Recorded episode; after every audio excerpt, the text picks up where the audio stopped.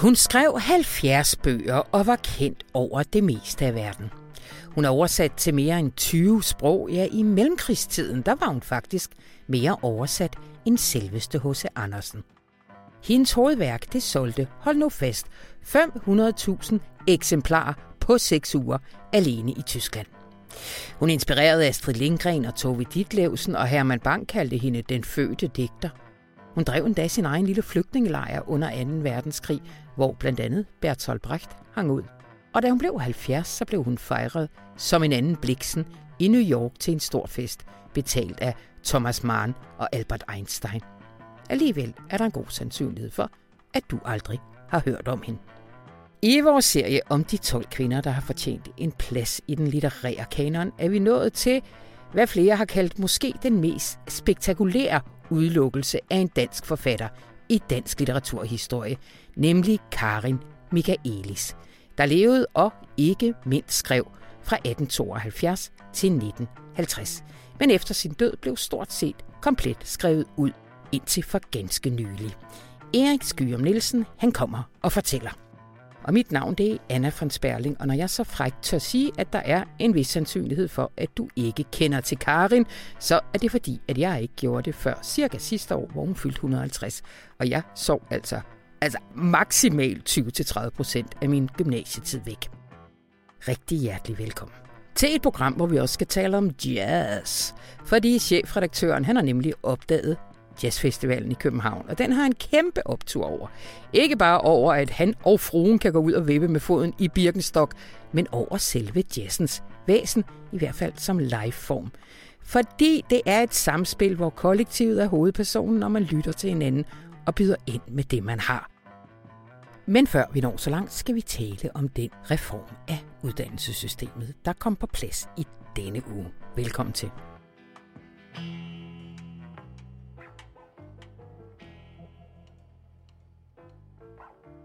Tirsdag indgik regeringen en aftale om en uddannelsesreform med SF, de konservative, Liberal Alliance og Danmarks Demokraterne. Og den var mindre indgribende, end regeringen ellers havde lagt op til, men det ændrer altså ikke ved, at det er en historisk omlægning, ikke mindst på universitetsområdet. Velkommen til dig, Lasse Skov Andersen. Tak. Øh, hovedtrækkende i aftalen, kan du ikke lige give os dem? Jo, der er jo selvfølgelig mange elementer i den her aftale. Der er også ja. mange interessante elementer sådan set, hvor man for eksempel jo øh, vender retning i forhold til den der øh, modstand mod engelsksproget uddannelser og internationale studerende, som har været i mange år, hvor Dansk Folkeparti i USA har haft meget skulle have sagt. Ja. Men, det, men det centrale er tre ting. Ja. Det første er, at man jo simpelthen siger, at der er færre, der skal optages på universiteterne i fremtiden. Man dimensionerer, som det hedder, med 8 procent. Altså øh, 8 procent færre skal man optage på bacheloruddannelserne i fremtiden. Ja. Øh, det er jo sig selv rimelig markant. Altså, øh, og det er endda det kommer endda lidt an på, hvordan man gør det op, fordi det gør de op i forhold til det forventede optag, sådan en fremskrivning af, i forhold til hvor store er ungdomsårgangen osv. osv., osv. Hvor mange må man forvente, der vil søge ind. Der er det svaret til 8 procent, eller cirka ja, 2200 mm-hmm. øh, personer per år. Øh, men hvis du gør det op i forhold til, hvor mange der er blevet optaget de seneste år, og hvor mange der vil blive optaget i fremtiden, så er det faktisk endnu mere. Altså, ja. der er det nærmest op mod en femtedel. Hold da. Øh, færre, ikke? Ja. Øh, så det er, det er markant. Det er ja. tusindvis af, af unge mennesker, som øh, i dag har mulighed for at komme på universitetet, som fremover ikke vil få mulighed for at komme på universitetet. Og som vil også have hensigten et opgør med masseuniversitetet, sagde øh, Liberale Alliance blandt andet. Lige præcis.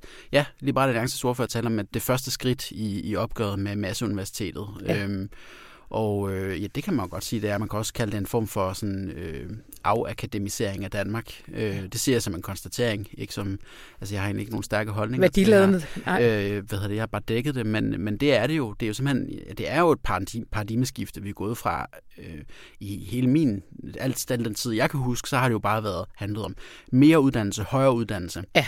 Øh, der, der går det i en, i, i en anden retning nu. Men så de to andre elementer hænger jo så også sammen med det. Fordi det handler så om, at de færre, der kommer ind på universiteterne, der er en stor del af dem, der så skal gå der i kortere tid. Ja. Man siger, at øh, 10 procent af kandidatuddannelserne, som jo er, øh, en kandidatuddannelse er jo typisk to år, øh, de skal så være et år og tre måneder i stedet for. Øh, så Og derudover så vil man så lave de her såkaldte erhvervskandidatuddannelser. Det skal så være 20 procent. Og øh, det er så, hvor man så læser ved siden af, at man arbejder. Nogle af dem skal faktisk også være, det er sådan lidt, har ikke fremgået så tydeligt af mediedækning, men nogle af de erhvervskandidatuddannelser skal faktisk også være øh, et år eller, et, eller svare til et år. Det tager ja. længere tid, når du så læser ved siden af, at du arbejder for eksempel. Men, men det svarer i ECTS-point til et år. Ja. Øhm, og hvis det ikke, det er jo sådan en ret, det er en ret ny ting, det her med de her erhvervskandidatuddannelser, og hvis det viser sig, at efterspørgselen ikke er der fra studerende, der har et arbejde og gerne vil læse videre, eller fra øh, altså, erhvervslivet, eller, altså, så, øh, så vil man lave det om til etårige øh, kandidatuddannelser i stedet. Altså det vil sige, man kan også anskue det omvendt og sige, at den toårige kandidatuddannelse, som vi kender den i dag, vil i fremtiden kun komme til at udgøre øh, 70 procent af de kandidater, vi uddanner. Ja. Øhm, det er jo en kæmpestor omlægning. Ja. Og det, det synes jeg på en eller anden måde er, det er jo selvfølgelig blevet dækket øh, øh, øh, fint og, og nøgternt og sådan noget, alle medier og sådan noget. Men der er på en eller anden måde slet sket det. Jeg tror simpelthen ikke, at det er trængt helt ud, hvor stort det her er. Nej. Øh, fordi der, der er noget, nu startede du også indslaget her med at sige, at sådan, det blev ikke lige så omfattende, som regeringen lagde op til. Og det er, det, det, det har sgu også meget præget øh, dækning af det. Ja. Altså, at øh, øh, fordi regeringen havde jo sagt op mod, øh, op mod halvdelen af øh, kandidatuddannelsen i fremtiden skulle være øh, kortere. Ikke? Ja. Men det var også meget det på pressemødet, kunne man se. Det var det, øh, for eksempel, jeg mener, det var TV2's politiske journalist, der spurgte ind til, ligesom bordet i, lidt grillede øh, uddannelsesministeren øh, Christina Elund på, altså hvorfor hun havde givet sig så meget. Altså, øh, øh, fordi regeringen har jo egentlig også, de kunne jo have lavet det her selv som flertal, så ville det måske ikke have holdt i så mange år. Men, ja. øh, men de, de har lavet en, en bred aftale, der går spænder fra SF på den ene side og ud til Danmarksdemokraterne og Liberale Alliance på den anden side. Ja hvor hun sådan blev grillet på, sådan, om hun ikke var, havde tabt lidt, ikke? Altså sådan, ja, ja, ja. fordi at hun, hun havde sagt op mod halvdelen, og så ender det med de her, ja, det lød, der blev så spurgt til 10 procent, ikke? Som Ja. det så kan blive flere. Ja. Det har på en eller anden måde, der er noget med forventningernes psykologi her, Ja. som gør, at, og, og, og, og man kunne også se det i, i hvad hedder det, øh, Aarhus-rektoren Brian Bæk Nielsens reaktion, han er formand for Danske Universiteter, altså deres fælles organisation, Ja. øh, at han ligesom, øh, han, altså deres reaktion var jo sådan en lettelse, sådan, Ja. puha, godt at det ikke gik værre. Øh, Ja, ja, det var ja. sådan, øh, Dansk Magisterforening, øh, det var ligesom første linje i deres øh, pressemeddelelse, det var, at, øh, at det er blevet mindre slemt end frygtet Ja. og sådan noget. Øh, men, men man, på en eller anden måde er det jo, der, er- der er en eller anden sådan psykologi i det, som gør, at jeg, jeg synes jo, det vi skal se på, alting er jo proces og mellemregninger frem til nu. Nu kommer der en ny ordning, og den skal sammenlignes med den ordning, vi har i dag. Hvordan Ja. bliver hverdagen, hvordan forandrer hverdagen sig på universiteterne fra i dag og til i, i de kommende år? Og den, Ja. det bliver en markant forandring, og det, bliver en, det er en kæmpe stor ting, det her. Altså, øh, I taler om Martin Lidegaard blandt andet, der kalder den den største omkalfatring af vores videregående uddannelser i moderne tid. Mm. Ja, i hvert fald af universiteterne. Ja. Det, det må man jo give ham Ja. ret i, ja. Hvad er det, regeringen øh, ønsker at opnå med den her omlægning? Der er jo flere ting i det. Fra start har det jo handlet, altså den her reform skal levere en del af, af det der såkaldte arbejdsudbud, ja. eller den strukturelle beskæftigelse, som jeg, øh, som regeringen har gjort til et vigtigt mål, at de vil øge den. Ja. Øhm, det er jo øh, et tal, i, som man så kan sætte ind i Finansministeriets øh, regnemodeller, og så kan man sige, at, øh, at det er godt for økonomien. Så er der sådan noget lidt mere sådan lavpraktisk, øh, som er øh, manglen på, øh, de kalder det velfærdsuddannelser, ikke? til f.eks. Øh, læger, sygeplejerske, øh, socialrådgiver osv. Altså man vil simpelthen gerne have, at der er mangel på den slags, der er mangel på, på den slags arbejdskraft, altså Ja. så man vil simpelthen gerne have, at nogle af dem, der i dag bliver akademikere, at de i stedet for vælger at blive øh, sygeplejerske eller læger. Ja. Øh, og det gør man jo så, værktøjet man så vælger til det, det er simpelthen at sige, at vi sætter et loft over, hvor mange der må komme ind på, ind på universitetet, og, der, og det er så ærgerligt for jer, der ikke kan, men I må så, øh, I kan så få en øh, professionsbachelor i stedet for at blive sygeplejerske eller lærer, Ja. eller måske I kunne også vælge en erhvervsuddannelse. Og dem, det skal så siges, hele den her øvelse skaffer jo en masse penge. Ja. Øh, fordi når de studerende skal gå kortere tid, der skal være færre studerende på universitetet, og de skal gå der kortere tid, øh, så, så bruger man jo ikke lige så mange penge på det. Og det proveny, der er nogle af pengene, som man så øh, giver tilbage til universiteterne, øh, men især bruger man øh, pengene på de her velfærdsuddannelser og erhvervsuddannelserne øh, øh, og styrke Løfte dem, gør og dem mere dem. attraktive. Ja, lige ja. præcis. Ja. Så det er, det er en omfordelingsøvelse i uddannelsessystemet, hvor man omfordeler fra den øh, akademiske lange del af uddannelsessystemet til den kortere del. Ja. Og det har vi allerede aftalt. Det fælder vi ikke nogen dom over i det indslag. Det er der masser af diskussioner ja, om, altså, om det er... Nå, men altså, der er, altså, jeg har selv en professionsbachelor. Øh, hvad hedder det? Øh, man kan sagtens få et godt liv med en professionsbachelor. øh, det, det, det, er sådan set ikke, det er sådan set ikke det, men jeg synes, at, øh, at det er en virkelig væsentlig debat, og virkelig spændende debat, og det er en form ja. for paradigmeskift i vores, øh, både i vores syn på, på, på uddannelse og, øh, ja, og i hele uddannelsespolitikken. Ja, og hvad rigdom er som sådan. Jeg synes også, det er sjovt. Altså Martin Lidegaard peger jo også på det her. Det har indtil videre været sådan, det har været en værdi i sig selv at have en bedre og bedre, højere og højere uddannet befolkning. Mm. Det er det her vel også bare et opgør med. Men det kan man vel også øh, godt stille spørgsmålstegn ved, om det i sig selv er målet. Det klassiske eksempel, det er jo altså, at man kan sige, arbejdsløsheden blandt akademikere er jo ret lav øh, faktisk. Så det er jo ikke fordi, der sådan, at man kan sige, at folk uddanner sig til arbejdsløshed. Nej. Men, men, man, men der er jo en del, der ender med at lave noget helt andet, end det de sådan strengt taget har uddannet sig til. Øhm, og det er vel det, som især bliver brugt som argument. Hvorfor skal vi bruge lang tid på at få folk igennem nogle uddannelser, som måske ikke er så relevante for det, de ender med at arbejde med? Altså ja. i hvert fald direkte relevant. Ja. Så der kan man sige, at det der sådan, øh, dannelseselement, eller den mere sådan ideen om, at, hvad kan man sige, at, at mere uddannelse er godt i sig selv. Samfundet, hele demokratiet vinder ved det. Vi bliver alle sammen klogere af, altså når den enkelte bliver klogere. Øh, det træder lidt mere i baggrunden, mm. og, og der træder sådan et nytte øh, argument mere frem, som handler om, at det her det er samfundet, der betaler for jeres uddannelse. Øh, derfor så skal vi uddanne jer til det, vi har brug for det er, ligesom, det er mere det syn, der, der gennemsyrer det. Præcis. Der er jo masser af ting, der ikke er på øh, plads endnu. De har ikke lagt sig fast på, hvordan det mere konkret skal gennemføres på universiteterne for eksempel. Og I taler også med kilder, der siger, at øh, djævlen ligger i implementeringen. Mm. Altså, hvad, øh, hvad, hvad ligger der i det? Altså, hvad kommer der til at ske herfra? Jamen, der er jo rigtig mange konkrete spørgsmål, som ikke er besvaret med den her aftale. Ja. Øhm, hvad hedder det? Altså for eksempel, hvad er det for nogle øh, uddannelser, der skal være kortere? Ja. Det har politikerne ikke besluttet. Øhm. Og der er, forstået, jeg, nedsat en gruppe? Ja, øh, men et udvalg, der... en del af aftalen ja. er, at man skal nedsætte et, et, et, øh, et udvalg, der skal ja. se på, på det her med det nye kandidatuddannelseslandskab, som det hedder i aftalen. Ja, jeg ja. tror, det er nogen af akademisk uddannelse, der har fundet på det ord. det tror jeg også. øhm, så, så det skal de så, det skal de så øh, finde ud af. Der er repræsentanter for hvad hedder det, universiteterne, de studerende og ministeriet, der er med der. Øh, så det bliver jo rigtig spændende, og så bliver det jo også bare en kæmpe stor administrativ øvelse for, for universiteterne. Hvordan skal de implementere det her? Det må man sige, og ja, det følger det, vi op på. Det bliver enormt spændende. På den anden side af sommeren. Ja. ja. Hej Lasse.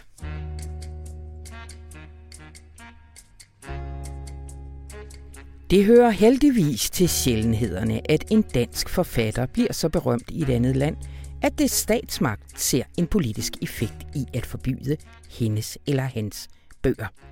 Men det var, hvad der skete, da Nazi-Tyskland i 1939 satte alt af Karin Michaelis på den sorte liste, fordi hun var pacifist, individualist, kvindeforkæmper, liberaldemokrat og ekstremt jødevenlig. Og forbuddet det kom til at koste hendes vigtige publikum og vigtige indtægter. Velkommen til dig, Erik Skømmelsen. Mange tak. Det her det er din indledning til din tekst om Karin Michaelis. Og når jeg starter der, hvor du også starter, så er det fordi, sidst du var her, der talte vi meget om hele motivationen bag at lave den her øh, kanon. Øh, forslag til 12 kvinder, der kunne komme på kanon. Og en af de ting, der rumsterede mit baghoved, det er det her med, hvor mange af de her kvinder, der egentlig var gigantiske i deres samtid. Det vil sige, når det var markedet og efterspørgselen, der drev det, så var de centrale. Men så straks det bliver litteraturhistorie, ryger de ud. Og det er Karin Michaelis vel et rigtig godt eksempel på. Men der er også simpelthen noget øh, samtidigt, der sker. Altså, der er nye, blæser nye politiske vinde i Europa, og de blæser til sidste krig. Så hun forsvinder faktisk også fra Danmark, og er ja. otte år i USA, og kommer hjem til noget fuldkommen andet. På det tidspunkt er hun jo også en ældre kvinde. Ja. Uh, Karin Michaelis var født i 1872, uh, øh, og hun havde et kæmpemæssigt forfatterskab bag sig allerede inden hun tog til USA for at besøge sin søster ja. i 1939. Øh, på det tidspunkt der er hun faktisk hen over midten af, af 60'erne. Ja. Øh, hun når i alt at udgive 70 bøger. Hun havde et gigantisk publikum og solgte i mellemkrigstiden bedre end H.C. Andersen, og det vil ikke sige så lidt. Ja. Hendes største og mest villige marked lå i Tyskland. Øh, hvad man blandt andet kan se af, at en virkelig mærkelig roman fra hendes hånd, nemlig Den Grønne Ø, den først blev udgivet på tysk, og først derefter øh, på dansk. Ja. Og i mellemtiden, øh, fra 34 til 37, altså mellem den tyske og den danske udgave af Den Grønne Ø, som stort set handler om Turø, hvor mm-hmm. hun mhm. boede. Imellem det, der kommer der altså øh, en kæmpemæssig vending øh, i Tyskland øh, mod, mod højre, mod nationalisme, øh, mod jødehad og totalitarisme, øh, hvilket ikke lige var til gavn for Karin Michaelis. Mm. Øh, men der sker også noget, som har at gøre med hendes forhold til publikum i Danmark. Altså, da hun kommer hjem i øh, 46, øh, så burde det jo være til den gode gamle berømmelse. Mm. Altså til hendes heltestatus som international, øh, måske ikke revolutionær, men i hvert fald stærkt venstreorienteret øh, og ven med alle mulige øh, progressive kræfter, øh, mænd og kvinder øh, ja. i Europa. Ja. Men på det tidspunkt, øh, der er den litterære smag i Danmark øh, ved at skifte. Øh, lige efter besættelsens ophør, øh, så vælter det ind over øh, det danske kulturliv øh, med oversættelser af alle de bøger, som man havde været mere eller mindre afskåret fra i krigstiden, og det vælter også ind med ganske almindelige påvirkninger. Altså, tag bare sådan en som Ville Sørensen, han orienterede sig efter Kafka, øh, og Peter Seberg i 50'erne orienterer sig efter først og fremmest Samuel Beckett, mm. og de er modernister. Mm. Øh, det var Karin Michaelis ikke. Hun var overvejende øh, en folkelig realist, ja. men det er der en masse undtagelser fra. Så er der også noget, der har at gøre med øh, usynliggørelsen eller den glemsel, som rammer kvindelige forfattere. Mm. Øh, den litterære smag øh, i Danmark i heretika-perioden, hvis vi skal kalde det sådan, øh, og så senere hen under den såkaldte konfrontationsmodernisme, øh, anført på kritikerside af Torben Brostrøm og på forfatterside af hans øh, bondkammerat øh, Claus Rifbjerg. De to retninger øh, var domineret af mandlige prosaister øh, og lyrikere. Øh, og forestillede sig selvfølgelig, at de erfaringer, der blev kommunikeret, var almindeligt menneskelige. Og der kommer så øh, en markeret kvindelig røst, øh, som Karin Michaelis, kan vi sige, i klemmen. Ja. Og så var det, at jeg kunne tænke, hvis jeg var fuldkommen naiv, at der jo altså sidder nogle folk, for eksempel på universiteterne, der bærer de her videre. Men hun forsvinder næsten totalt ind til omkring øh, år 2000. Ja, men der sker der til gengæld også en masse ja. ting. Uh, der bliver der kort efter år 2000 stiftet et uh, Kain Michaelis selskab, som har udfoldet en livlig udgivelsesvirksomhed. Uh, der bliver skrevet en biografi om hendes person og produktion. Og så kommer der også langsomt gang i genudgivelserne. Der vil jeg specielt fremhæve det lille forlag Kvinder skriver, mm-hmm. som har udgivet flere af Karen Michaelis' bøger, for eksempel Barnet, øh, som var et tidligt gennembrud, øh, og så øh, Munken går i ende, som en virkelig gakket roman øh, fra det første årti af det 20. Øh, århundrede. Og Karin Michaelis selskabet har også sørget for, at øh, vi fik en genudgivelse øh, af øh, Den farlige alder, øh, som var hendes store internationale skandalesucces i øh, 1912. Ja. Ja. Så der er virkelig sket noget simpelthen øh, med interesse øh, for Karin Michaelis og lys på hendes forfatterskab. Her senest i 2022, der var det en tidligere gymnasielærer, øh, Johan Rosdal, øh, og Aarhus litteraturforskeren Karen Klitgaard Poulsen, øh, som gik sammen om øh, forfatter og aktivist, altså deres bog øh, om Karin Michaelis. Mm. Så hun er virkelig inde i varmen igen. Og eksempel på det, øh, som også kunne være en overskrift for 12 kvinder, nemlig øh, at forfattere kommer ud af skyggerne. Ja. Altså ja. ud af de skygger, øh, som de store mænd slår. Ja. Og der er hun jo også et lidt sjovt eksempel, fordi hun øh, starter jo i virkeligheden sit forfatterskab i skyggen af en mandlig forfatter. Men det er jo ham, vi har glemt. For 11 år. Ham har vi ikke fundet frem igen, vel? Nu tænker du på hendes første mand, ikke? ja. Sofus Michaelis. Nej, ham, ham er der ingen, der læser øh, i, i dag. Øh, det varede heller ikke så længe. Men hun, hun blev hjulpet frem af ham, ja. øh, da hun kom til København. Øh, oprindeligt øh, for vist nok at spille klaver. øh, men så meget snart efter for øh, at, at blive digter. Og der udgiver hun så en lille novellesamling, øh, som hedder Højspil. Højspil.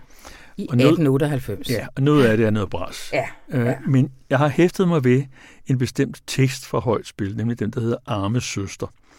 Øh, som vi måske kan kalde øh, feminisme skåret ud i krydsfiner.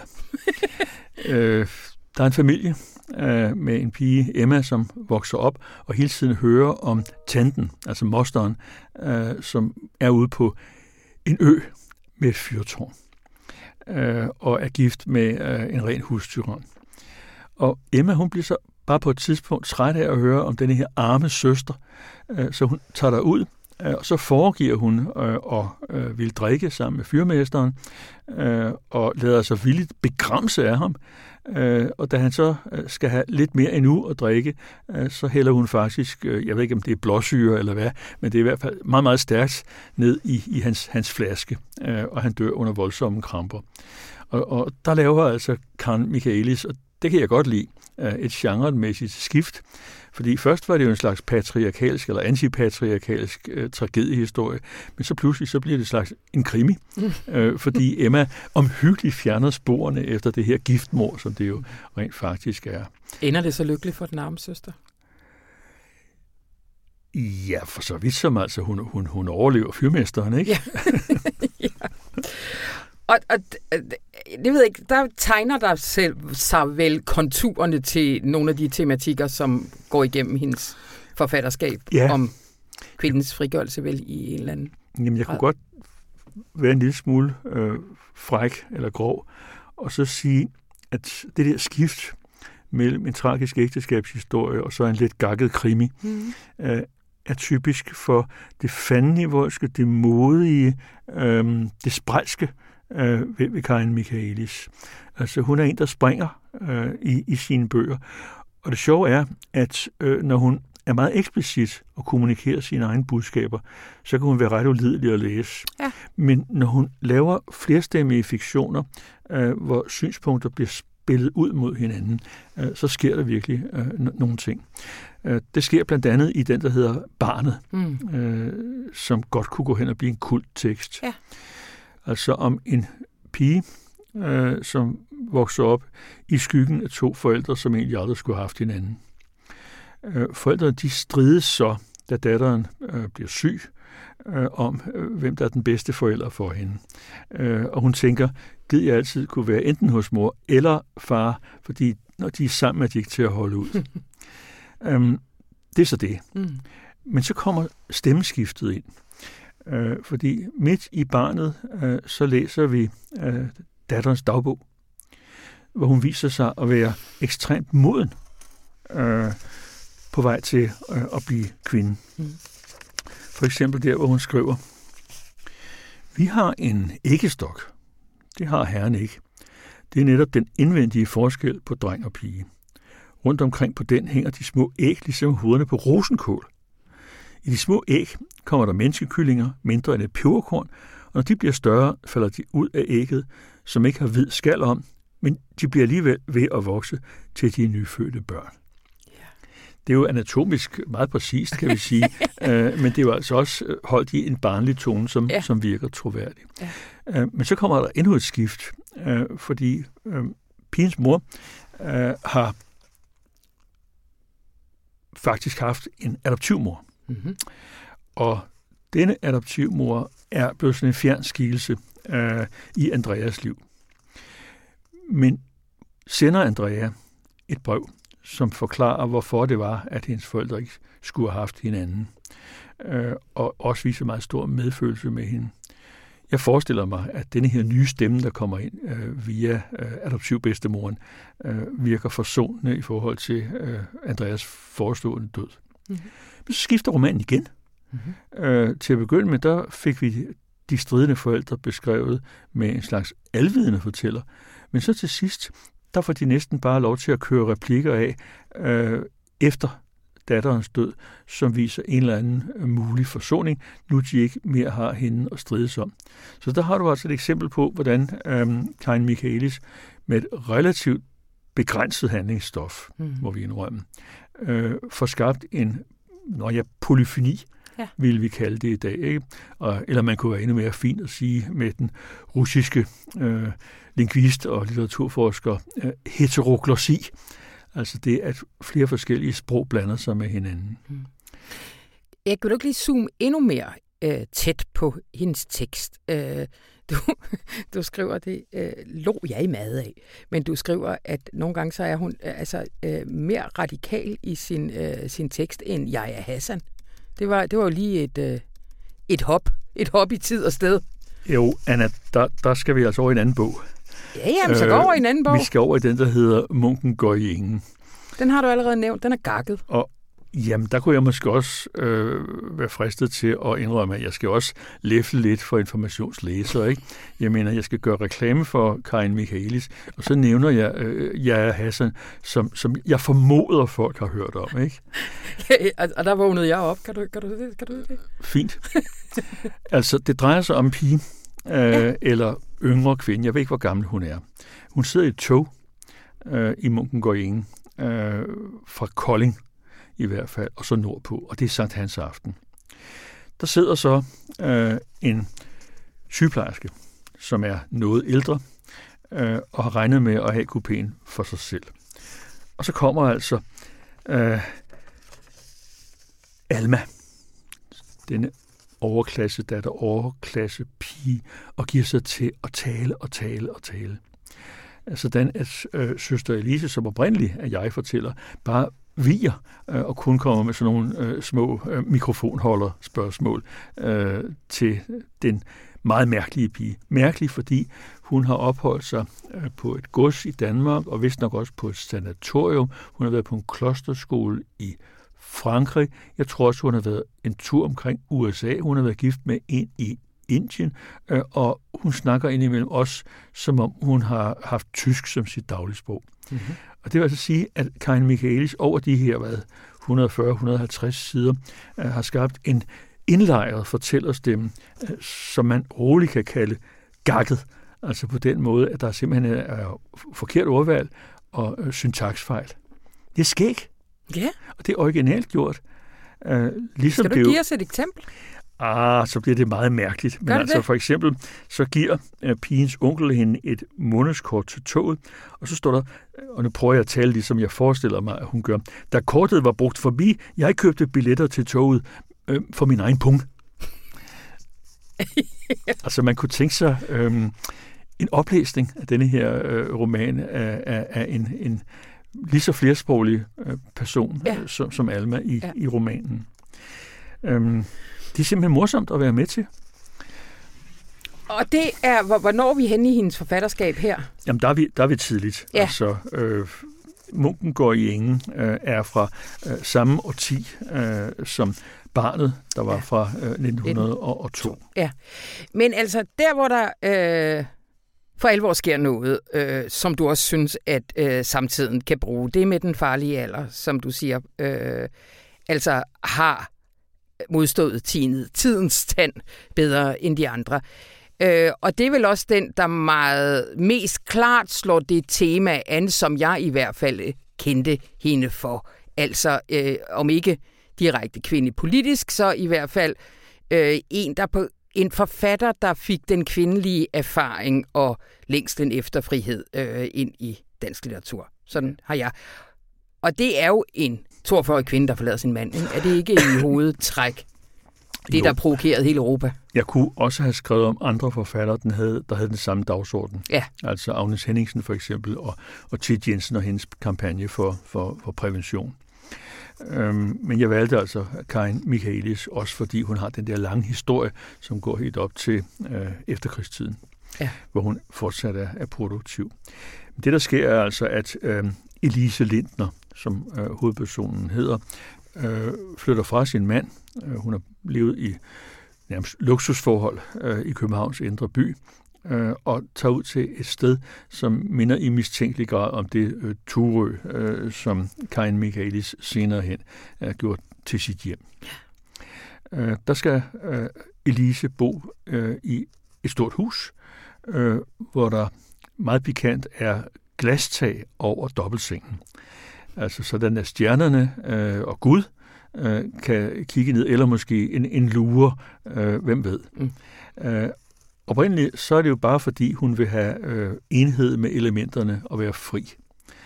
Øh, men da så både stuepigen og, og, og kokkepigen finder sig øh, en elsker hver, øh, så skriver hun til arkitekten, som byggede øh, denne her øh, ensomhedsvilla.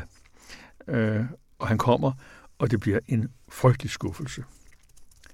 Øh, det vil sige, at det projekt, som Elise havde om at gøre sig fri, var en illusion. Mm-hmm. Og det synes jeg er vigtigt at nævne, øh, fordi den farlige alder, da den kommer der i 1912, bliver til dels fejllæst øh, i det, man mener er Elises øh, replikker om ægteskab og mænd og kvinder øh, står for forfatterens eller værkets regning. Hvis endelig en kvinde vil sætte alt ind på at give en sand og indtrængende skildring af sit sjæleliv, hvor fandtes vel den forligger, der vågede at lægge navn til bogens udgivelse? Spørg Elise. Mm-hmm. Og det er jo en skæg metafiktiv kommentar, ja. øh, fordi vi sidder og læser en bog, ja. hvor en forfatter har lagt navn lige præcis til udgivelsen af den slags udkrængninger. Mm. Og så står der videre, om en kvinde gjorde sig alt tænkeligt umage for at vise sig godsøjne, som hun var, godsøjne slut, over for en mand, sin mand eller elsker, han ville jo anse hende for uhelbredeligt sindssyg. Den var der også mange, der øh, kløjs i dengang i, i 1912 og troede, det var Karin Michaelis' replik. Mm. Øh, bogen får så jo en fortsættelse, øh, som er øh, meget mere dystopisk eller dysforisk og også øh, æstetisk set øh, ringere. Men bogen, øh, Den farlige alder, blev jo nærmest et emblem. Det var noget, man kaldte det derefter. Øh, og det var der også, øh, hvis vi trækker alle de fortællemæssige fiksfakserier øh, fra, så var der også et relativt stærkt indlæg for øh, kvinders ret til et seksuelt liv, efter at de havde passeret de 40. Ja, altså fordi det er altså sådan en, en præ-menopause kvindes seksuelle liv. Hun er ikke længere reproduktiv, og fandme så, om hun ikke stadigvæk har længsler. Ja. ja. Og, og den fanden i voldskhed, øh, den ligger jo så også i øh, udtryksformen, øh, hvor, hvor Karin Michaelis i den forstand er solidarisk med øh, sin upålidelige fortæller, øh, at hun giver hende øh, en kraft øh, og altså en, en, en styrke mm. øh, i sin undertrykte kvindelighed. Mm. Og den, øh, altså nu sagde du før, at barnet kunne godt få en, øh, en, en tur til i den, øh, i den danske litterære offentlighed, men det, øh, det kan den her vel også? Den farlige alder blev ja. faktisk forsøgt relanceret okay. allerede i, i 80'erne øh, med et sådan lidt spidst, øh, lidt ironiserende forår af, af Dorrit Willumsen. No, øh, Der blev forsøget gjort. Ja. Men der, hvor jeg virkelig tror, at øh, skal vi sige, slaget kommer til at stå, øh, det er, hvis det bliver til noget med at genudgive øh, Den Grønne Ø. Ja, der, der er vi så øh, nogle år længere fremme, ikke? Der er vi i 37, ja. hvad den danske udgave angår. Ja. Øh, og sådan en, du kalder den en øh, post-apokalyptisk utopi, ikke? Jo, øhm, men det er da også en slags grøn socialisme. Ja. Øh, altså, der sker jo det, at, at øh, hovedpersonen, som er sådan en opvagt dreng, øh, der godt kunne have en øh, ingeniør i sig, øh, at han, øh, efter at hele verden er gået under undtagen Turø, øh, bliver valgt til konsul. Altså, de, de laver ikke en præsident eller en kejser. Han bliver valgt til konsul, ligesom i Rom øh, i, i antikken. Og han har så øh, en, hvad skal vi kalde det, hjælperske øh, i sin legekammerat, som jo er kalkeret over en kunstmalers datter, øh, som var øh, nabo til Karin Michaelis. Malene øh, hedder hun. Øh, den er postapokalyptisk, fordi det, der sker, jo altså er, at verden går under, og man må finde overlevelsesmuligheder og ja. nye strategier. Ja. Men så er den jo også øh, i inderlig forstand progressiv på den måde, at det er et egalitært samfund, der søges øh, etableret, hvor den private ejendomsret søges afskaffet. Mm. Men den er mere end det. Altså, den er hjemstavnsskildring, mm. øh, og den er øh, et selvportræt.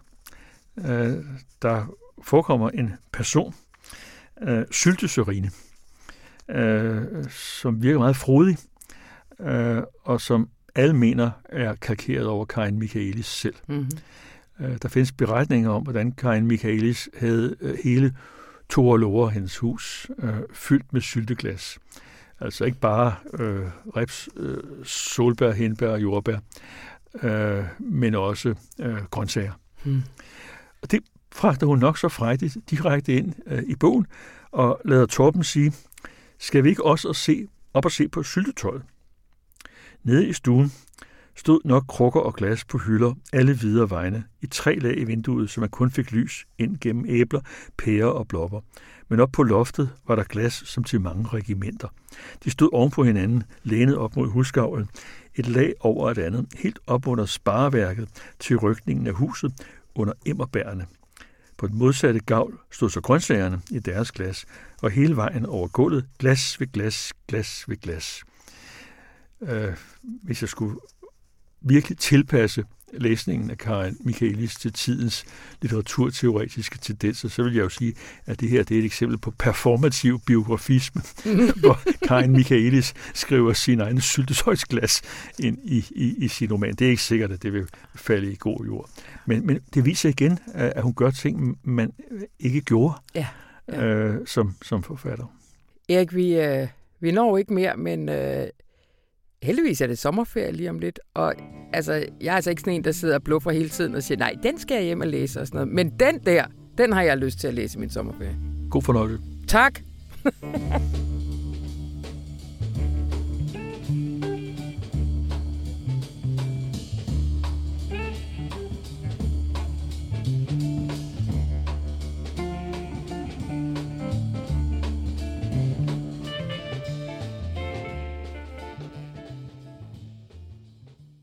Hej Rune. Hej Anna. Du har en... Øh... en meget, jeg synes, meget voksen optur til os i den Er det rigtigt? Ja, det synes jeg. Jamen, det er også noget, der er kommet til mig voksen. Det er fordi, ja. som mine børn altid siger, når de skal bekende et eller andet, de har gjort. Jamen, det er fordi, at... Så ved man godt, nu kommer der nu kommer der noget godt. I denne weekend, der starter jazzfestivalen. Og ja. jo ældre jeg er blevet, jo mere vild er jeg blevet med jazzfestivalen. Jeg ja. synes, jazzfestivalen er en genial begivenhed i København. Og du skal jeg fortælle, hvorfor det er. Jeg starter selvfølgelig med noget negativt. Det er i stigende grad, nu har jeg jo været på Roskilde og i går hørt Kendrick Lamar, og i stigende grad, der er jeg blevet utroligt træt af et træk, som rockmusikken og hiphoppen deler. Det er, at den, der performer for os, er et kæmpestort ego, som bliver pumpet, pumpet, pumpet. Mm. Så og det har meget den karakter af, så står Kendrick Lamar på scenen og siger, sidste gang jeg var i København, det var den sidste gang, jeg knæppede en hvid kælling, og så står alle og jubler. Ja. Altså, jeg har gjort noget fedt, og mit ego, og, og det er sjovt, fordi det der ego, det er jo både rockmusikken og hiphoppen. Men den der struktur, hvor der er et, en kæmpe stor stjerne, ja. og så en masse rundt om, der jubler. Og den er jo forstærket af, at i rockmusikken har man jo nogle gange bands, men du har også tit sådan en som Iggy Pop for eksempel, der er en kæmpe stjerne. Han har turneret med lortemusikere, for han er ligeglad. Mm. De er jo bare mm. backing bands. Mm. Og i samme med, hvis vi nu tager Kendrick igen som eksempel, han, han spiller jo på Roskilde foran 70.000 mennesker, uden at have nogen musikere, men han har nogle dansere. Og den der kultur med de store egoer foran det store jublende publikum. Jeg brækker mig over det. Mm. Jeg kan ikke holde det ud længere. Og jeg kan godt til at høre musikken og sådan noget. Jeg hader strukturen. Det, jazzen er omvendt. Jazzen, og det er fordi jazz er baseret på improvisation. Og det betyder, at du godt den ene dag kan se Gustav Junggren. Der kan han være backing-musiker for en eller anden italiensk jazzsanger, der er kommet, der er kommet ind. Og den næste dag, der kan han spille tangenter sammen med Emil Deval i deres band. Mm. Og så kan de spille med Nulles orkester. Men det der i jazzen, for det første er jazzen, ja, det fede ved jazzfestivalen er, det er ikke de store scener. Det er, at hele København er omdannet til små scener. Ja. Der er jo så mange. Så er der jazz nede i Kødebyen. Så er der på Ingehaveplads. Så er der på Ingolfs Kaffebar. Så er der foran verdens mindste café nede i Tynskade. Alle de der små scener, og det er scener, du går ind og ud af, mm. hvor man ligesom, hvor de spiller hinanden bedre. Du kan se, når de sidder og spiller sammen på de der små scener, nysgerrigheden. Mm. Nå, hvad vil mm. Christian også gå nu? Hvordan bevæger han den nu? Når det vil han nu. Når man så giver jeg pladser. Nej, vi har en saxofonist mm. nede i publikum. Og jeg elsker kollektivet og individualister mm. i jazzen. Jeg elsker kontrakten, at nu skal jeg vise noget rigtig, rigtig fedt, som løfter dig. Og det der lille publikum, der, der, øh, der, der bemærker det og er nysgerrig på det. Jeg synes, det er en meget federe måde at være øh, sammen på. Jeg elsker simpelthen jazzfestivalens socialitet. Jeg tænker altid, når jeg ser det, vi skal være ligesom jazzfestivalen. Ej, hvor giver du mig lyst til at tage på jazzfestival. Jeg ved ikke, om jeg er meget åben i dag. Jeg har også lige sagt til Erik, at jeg skal læse alt af Karin Michaelis over sommerferien. Men, men, jeg, men du sælger den fandme godt. Jamen, men det... er den også for dig ikke bare en idé, men også en praksis? Jamen, altså, er det en... Øh... Det er noget, jeg opdager i praksis. Ja. Det er noget, jeg... Fordi jeg har, jeg har altid elsket John Coltrane. Elsker at høre Coltrane, mens jeg skriver. Og den generation af jazzmusikere kan jeg enormt godt lide og ligesom vokse op med dem, men jeg er ikke, heller ikke her er særligt innovativ. Og så øh, under corona, der var der en, øh, en eftermiddag, hvor der var en musiker i min gård, der stillede sig ud og spillede mm. med sin kæreste, som sang på altanen. Og det var sådan, du ved, det var i Magic Corona Moments, og det var ham, det var Gustav Jungren, som jeg nævnte før. Ja. Øh, og det gik så op for mig, rockister, som Ralf ville sige, de vil kende ham som ham, der nogle gange har spillet guitar med C.V. Jørgensen. Men øh, det gik så op for mig, at han var sådan en multimusiker. Så begyndte jeg at følge ham og optrådte sammen med ham, øh, og ham og Emil Deval og læste noget op om grøn omstilling og sådan noget. Så derfor, for tre år siden, tror jeg, så fire koncerter, han lavede på, på jazzfestivalen. Gik rundt sammen med min kone, og hver gang var det med et, i en ny social konstellation. Mm. Og, og du ved, jeg har været sådan lidt, åh fedt mand, Stan Getz kommer, vi skal se noget kæmpestort, eller uh, Gilberto Gil, eller sådan noget. Ja, ja. Men det er slet ikke det. Så det er ligesom, det er noget, der gik op for mig, at, og den nysgerrighed, de spiller, altså den, du kan se, de lytter til hinanden, ikke? Ja. En jazzmusiker vil aldrig rejse rundt med et lortorkester. Nej. Aldrig. Nej, nej. Fordi de tager jo hinanden alvorligt. Ja. Sagen er jo, at den der rockstjerne bliver mere og mere en lortefigur i vores kultur, for der er så meget, der er formet efter den. Yeah. Han er en rockstar-økonom, og han er en rockstar-diplomat. ja. Og de der sådan småfascistoide, autoritære figurer, ja. en masse, der står og jubler. Jeg hader det. Ja. Vi burde have nogle flere øh, jazzøkonomer. Nogle, der, ja. kan, der kan handle lidt mere øh, intuitivt på situationen, når den opstår. Ja, men det er også fordi, hvis du tænker det, øh, og det vil jeg godt det er ikke sådan, jeg først tænkte det sådan her, men men hvis du tænker det intellektuelt, så er det jo meget federe, end at forestille dig, Piketty står på Roskilde Festival på orange scene foran 70.000 og siger, uligheden stiger, når der er større afkast på kapital, end der er lønindkomst. Altså jubler folk. Men han skal jo spille den over til nogen, der laver politik. Han skal spille den yeah. over til nogen, der laver grøn omstilling. Dem, der laver grøn omstilling, skal spille det over til nogle ingeniører. Dem, der er ingeniører, skal spille det over til nogle humanister, der kan tænke anderledes. Humanisterne skal forstå, mm. de ikke mm. forstår. Så jeg tænker sådan... Altså, jeg synes, jazzfestivalen er for mig blevet et forbillede på, hvordan vi skal være sammen, redde hinanden og redde verden. Optur. Kæmpe optur. Så har jeg et lille en, fordi da du kom ind her i studiet og sagde, jeg vil optur over jazzfestivalen, så tænkte jeg, det allerførste jeg tænkte, det var af. Fordi jeg blev sendt tilbage til min år som kulturredaktør her på Avisen, hvor det var hver gang, når der kom sådan noget, nu er der fucking snart jazzfestival, hvad helvede gør vi ved det? Det var så svært for os at dække. Men det og jo... vi er jo ikke skarpe heller i år. Ja, det må man bare sige. Det, Hvis det man sidder man... derude og er jazzelsker og, og læser et dagblad information, så kan det godt være, at man øh, skal have supplerende medier, skal vi sige det sådan. Ja, uh, det kan ondt at sige.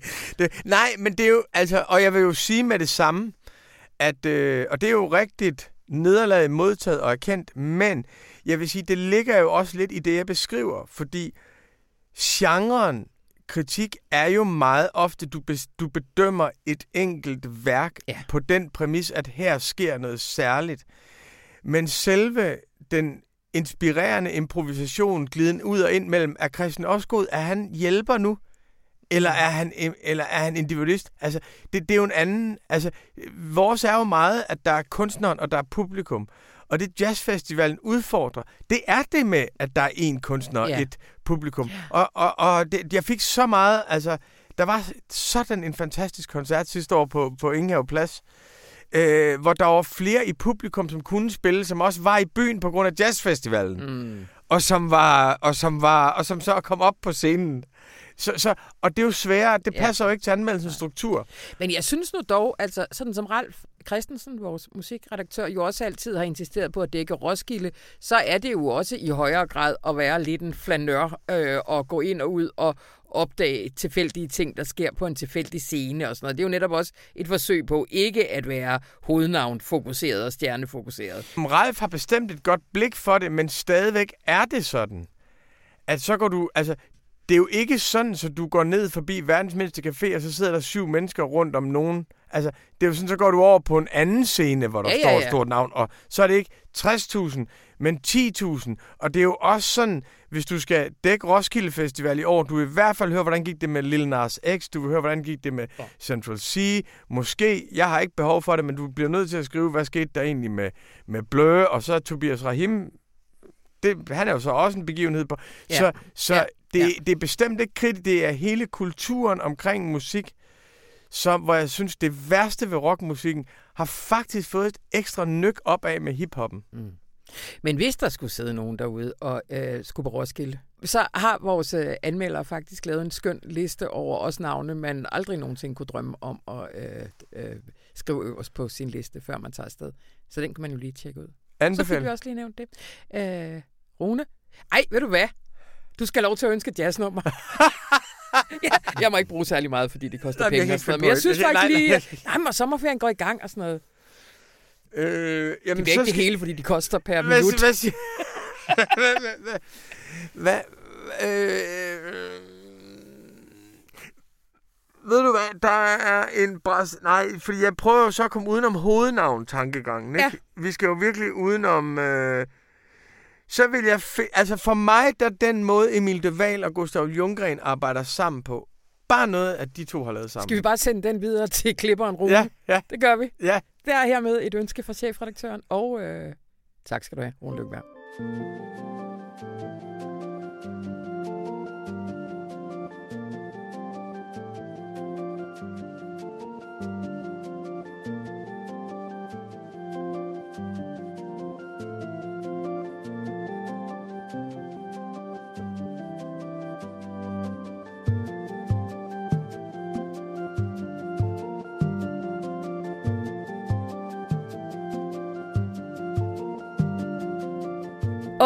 Det var, hvad vi havde øh, for denne uges radioinformation. Pil ud og hør noget jazz. Mit navn det er Anna von Sperling, og det her program det var klippet af Rune Spargertsen. Hej hej.